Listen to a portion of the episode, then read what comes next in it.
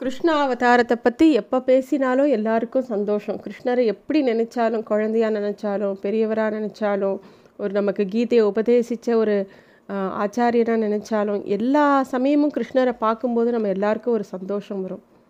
அப் கிருஷ்ணர் வந்து பஞ்ச பாண்டவர்களுக்காக இந்த அவதாரத்தில் அவர் பண்ணக்கூடிய விஷயங்கள் எல்லாமே வந்து ரொம்ப ஜாஸ்தி. எல்லாருக்குமே வந்து தெரியும்.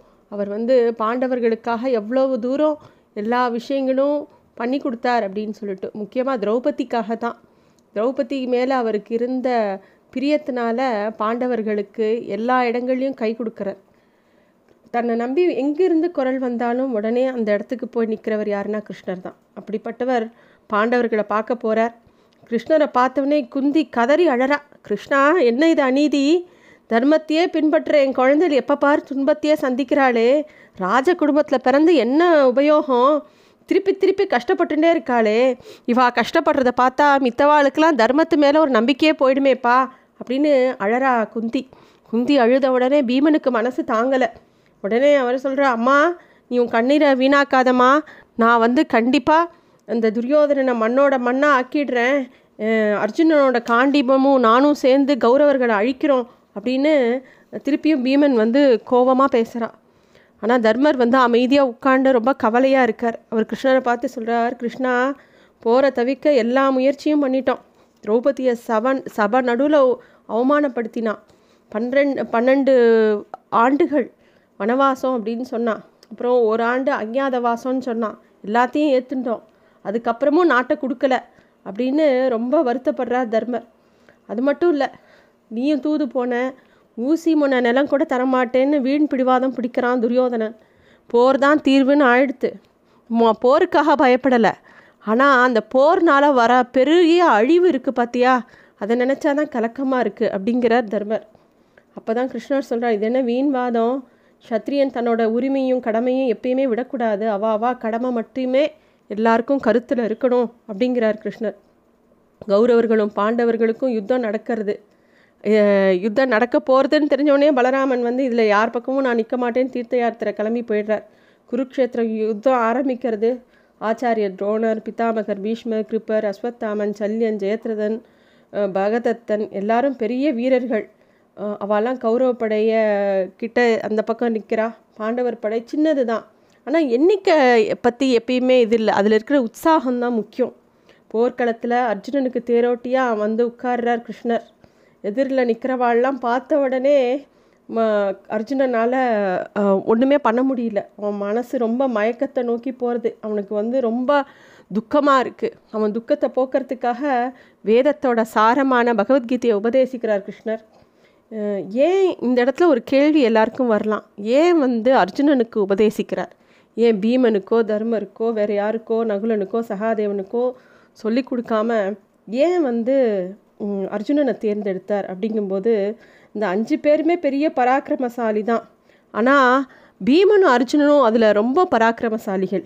பீமனுக்கு உடலில் இருந்த அளவுக்கு வலிமை மனசுலேயும் இருந்தது. அதனால தான் பீமன் கலக்கமே அடையலை அந்த போரில். ஆனால் அர்ஜுனனுக்கு உடம்புல இருந்த வலிமை இருந்ததே தவிர மனசில் வலிமை இல்லை. அவருக்கு தான் ஒரு ஆச்சாரியன் தேவைப்பட்டார் அந்த இடத்துல.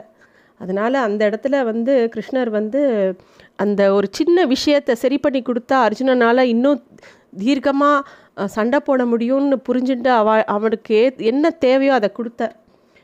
போர் ஆரம்பித்தது பீஷ்மனோட தலையில் கௌரவப்படியும் திருதிரு திருஷ்டுப்தினோட தலைமையில் பாண்டவப்படியும் பயங்கரமாக மோதித்து பயங்கர சண்டை. பத்தாவது நாள் சிகண்டியை முன்னிறுத்தி பிதாமகர் பீஷ்ம பீஷ்மர் தாக்கப்பட்டார். பெண்ணாக பிறந்து ஆணாக மாறிய அந்த சிகண்டினால் சிகண்டியை எடுத்து சண்டை போட மாட்டேன்னு பீஷ்மர் விட்டு பீஷ்மர் வந்து அம்பு படுக்கையில் படுத்துட்டார். எல்லாம் கிருஷ்ணர் வகுத்த யுக்தி தான். பாண்டவா ஜெயிச்சானா சாதாரணமாக ஜெயிச்சிட முடியுமா? கிருஷ்ணரோட வழிகாட்டில் பேரில் தான் அவள் ஜெயிச்சா. அது பாண்டவர்களுக்கும் நன்னா தெரியும். பதினெட்டு நாட்கள் நடந்த போரில் எந்தெந்த இடத்துல எந்தெந்த விஷயத்தை பண்ணணும்னு கிருஷ்ணருக்கு தான் தெரிஞ்சது. ஒரு ஆச்சாரியனுக்கு தான் தெரியும் எப்படி வழி நடத்தணும்னு. கிருஷ்ணர் ஆச்சாரியனாக ஏத்துண்டா? எல்லா விஷயத்தையும் அவர் சொல்படி பண்ணினா அதே மாதிரி எல்லாம் நடந்தது. த கை தா கையில் ஆயுதம் ஏந்தாமலேயே ஒரு சாட்சியாக இருந்து பஞ்ச பாண்டவர்களை ஜெயிக்க வச்சார் கிருஷ்ணர். அஸ்வத்தாம ஹர ஹரதக குஞ்சரக அப்படின்னு தர்மன் சொல்ல அதை முழுமையாக கேட்க முடியாமல் சங்க ஊதி துரோணரோட மரணத்துக்கு காரணமாக இருந்தார். பகதத்தை வீசின வீசின வைஷ்ணவ அஸ்திரத்தை தன்னோட மார்பில் வனமாலையாக ஏற்றுண்டார் கடோத்கஜனை வந்து கர்ணனோட சண்டை போட வச்சு கர்ணன் தன்னோட சக்தி ஆயுதத்தை இழக்கிறதுக்கு ஒரு சந்தர்ப்பத்தை ஏற்படுத்தினார். கர்ணன் வீசின நாகாஸ்திரம் அர்ஜுனனை தாக்க முடியாத அளவுக்கு தேரை பூமியில் வச்சு அழுத்தினார். தன்னோட சக்கராயுதத்தால் செயற்கையாக சூரிய அஸ்தமத்தை அஸ்தமனத்தை பண்ணி அப்போ அதை நம்பிண்டு ஜெயத்ரதன் வெளிவர அர்ஜுனன் வச்சு அவனை கொன்னார். சம பலத்தோடு போரிட்டு இருந்தால் சமயத்தில் பீமனுக்கு வந்து தான் துரியோதனை தொடக்கில தாக்கணுங்கிறது மறந்து போச்சு. அவன் பாட்டுக்கு ரொம்ப வீரமாக சண்டை போட்டுருக்கான் அப்போ வந்து கிருஷ்ணர் தான் அதையும் உணர்த்துறார் பீமனுக்கு எங்கே அடிக்கணுங்கிறது. அதே மாதிரி அஸ்வத்தாமனால் ஏவப்பட்ட பிரம்மாஸ்திரம் அபிமன்யுவோட மனைவி உத்திரையோட கருவில் இருக்கிற குழந்தைய காப்பாற்றுறது காப்பாற்றி கொடுக்குறார் பரீட்சித்தை. அதை அழிக்காமல் காப்பாற்றுறார் இப்படி ஒவ்வொரு இடத்துலையும் ஓ எந்தெந்த தேவை எந்தெந்த இடத்துல தன்னோட லீலைகள் தேவையோ எந்தெந்த இடத்துல தன்னோட தெய்வீகத்தன்மை தேவையோ அந்தந்த இடத்துல அவர் இருந்து அது மட்டும் இல்லாமல் பஞ்ச பாண்டவர்களுக்கு கர்வமும் வராதபடிக்கு அங்கங்கே அவாவா என்னென்ன தப்பு பண்ணி நான் எடுத்து சொல்லி எப்படி இருக்கணுங்கிறத எடுத்து சொல்லி கூடவே இருந்து வழி நடத்தினார் கிருஷ்ணர். அஸ்தினாபுரத்தில் தர்மபுத்திரனை மன்னனாக்கிட்டு துவாரகிக்கு கிளம்பினார் கிருஷ்ணர். தெய்வ நியதிங்கிறது இதுதான். பெருமாளோட கடாட்சம் இருந்தார்னா பெருமாள் கூடவே இருந்தார்னா எவ்வளோ பெரிய விஷயத்தையும் ரொம்ப சாதாரணமாக நெருங்கிடலாம். கிருஷ்ணர் வந்து அதைத்தான் இந்த மகாபாரதத்தில் கிருஷ்ணா அவதாரத்தில் நமக்கு ஒவ்வொரு இடத்துலையும் காட்டி கொடுக்குறார்.